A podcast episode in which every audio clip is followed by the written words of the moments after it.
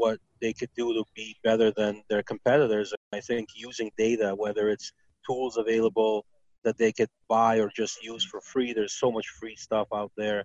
Using a spreadsheet, it doesn't really matter, right? Just using data, looking at this property, looking at the neighborhood, looking at the trends of where prices are going, days on market, all of that stuff. And I think that'll help them be more intelligent. Best ever listeners, before today's episode, I want to invite you to join us in Keystone, Colorado, February 20th through 22nd. It is the 2020 Best Ever Conference. And not only do I want to invite you to join us, I want to invite you to earn 15% for every ticket that you're responsible for selling should you join as an affiliate for the conference. Great way to earn money. And also, if you're planning on attending, great way to pay for your ticket, essentially. You get enough sales. So you can go to bec20.com, and in the top left corner, it says earn 15% as an affiliate.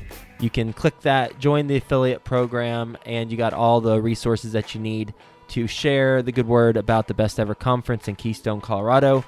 And we will be talking more about this on future episodes.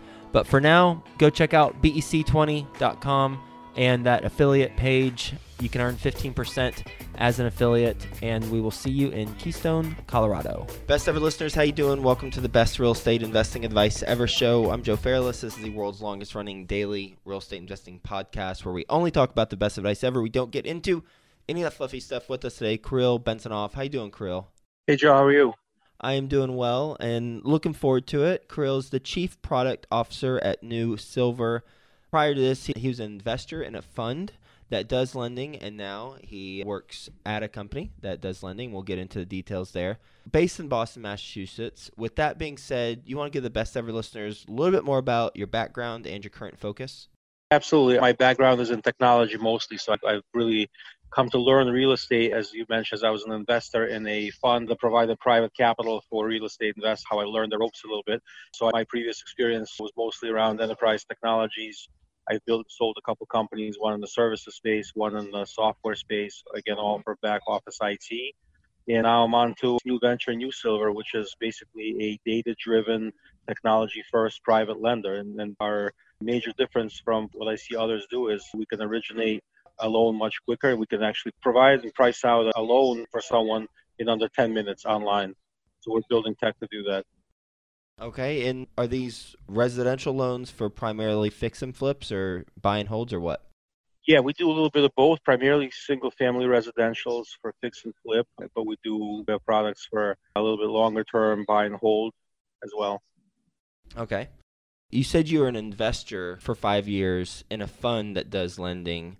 What, if anything, did you learn from that experience that you've applied to this company?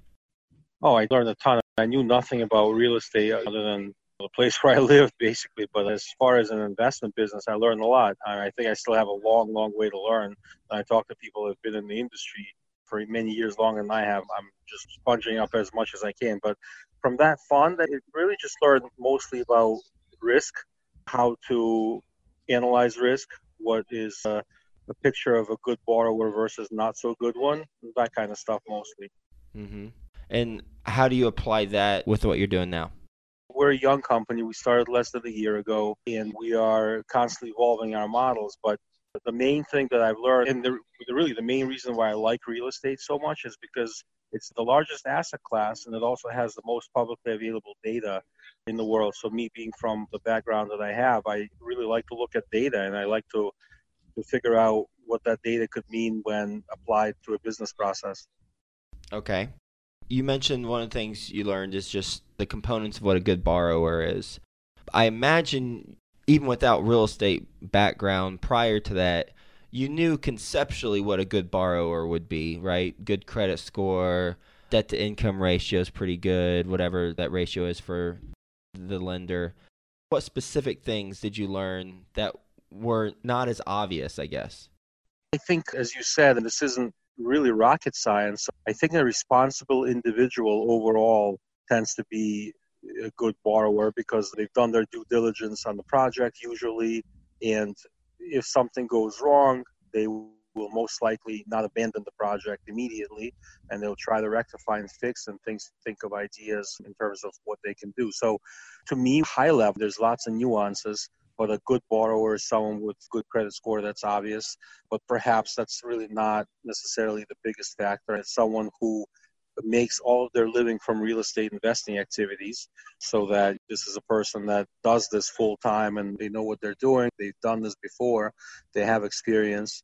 And also someone that has some education. Found that college graduates are just more responsible. And this is kind of painting with a broad stroke, but obviously there's people that don't have a college degree that are great borrowers and ones there are some that have a college degree that are not good mm-hmm. borrowers. But at a high level broad strokes that's what we look at. But we also look at the collateral a lot more than we do at the borrower. So if the borrower is great that's very good and then we want to look at the collateral. So that's the second piece of the puzzle.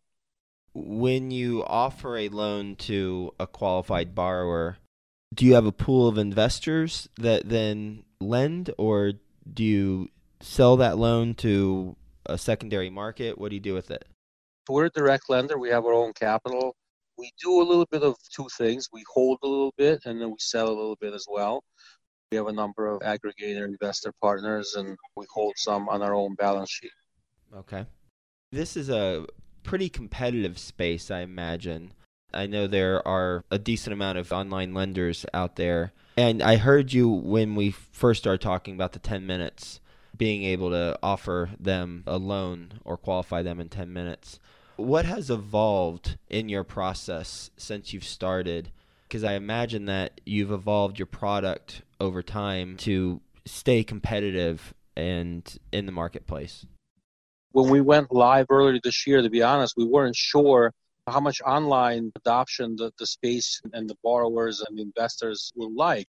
I wasn't sure, and my partners weren't 100% sure whether or not this is still sort of the old school business where someone wants to pick up the phone and talk to someone on the call and get a loan that way, or has it evolved where people are now preferring to do everything online? You think about the consumer mortgage industry, in obviously much, much bigger space, and maybe loans are a little bit easier to price and underwrite we have Quicken Loans, Rocket Mortgage, and, and, a number of others. And now with these players that came in to basically power up smaller banks and allow them to basically do these online loan applications, we're kind of seeing an explosion of consumer mortgages being underwritten automatically. I just think that this is definitely possible to do. The same thing is possible to be done in the private lending space. It's a little bit trickier and a little bit different, but it's not that different. So when we went live, we went live with like a minimally viable product that essentially mimicked what we thought we would like to do, but it was more of a manual process. It looked and felt like a automated form, but it was just not really intelligent on the back end. So that's what we went live with, and we, we had that for a little bit of time while we figured out that yes, it looks like people are really interested in filling out something online, and perhaps at some point never talking to a salesperson or a loan originator. So that's what we went live with, and then we basically, as we saw that, we built the first version of our fully featured product that does automated underwriting online. Hmm. What are the top three ways you've acquired new customers? There is only one digital marketing. Okay. And is that what Google Ads or is that something else? A little bit of everything Google, Facebook, other platforms. We have a bunch of automation built up so people who can come in, download a piece of content or they're interested in using our deal analyzer or something like that, things like that. So just traditional digital marketing. We haven't done much of anything else. I don't really expect that we will. Maybe at some point we will, but digital marketing works best. It's most measurable. Obviously, it brings in people that we don't know, but we get to know them. And I, I think about maybe the younger generation, millennials, or even a little bit older. And I'm kind of on the a little bit past the millennial age, but if I think of myself and how I like to do things, I'd prefer to go online, Google what I need to do, find two, three companies that may be somewhat relevant to what I'm trying to get done and figure out what they do and what they cost and go with one of them. That's mm-hmm. the fastest. Within digital marketing, if you could only do two things to acquire new customers, what would those two things be? Meaning what platforms I would advertise yeah, on? Or, okay. Right. I think Google is obviously unbeatable and they have the lion's share and they also allow you to be very flexible with how you want to bid and a bunch of other stuff. So Google is definitely my favorite. I would continue to do that. And the other one, I think Facebook and their properties. Honestly, the Facebook traffic directly from Facebook hasn't been that great for us. But I still think that it, it serves a purpose, and whether it's Facebook, Instagram, or another one of their properties, I think it, it just kind of serves a purpose of branding. When someone sees you, then they see you on Facebook. I think that they remember the company and maybe feel more comfortable. What's been the biggest problem you've had to overcome with this business?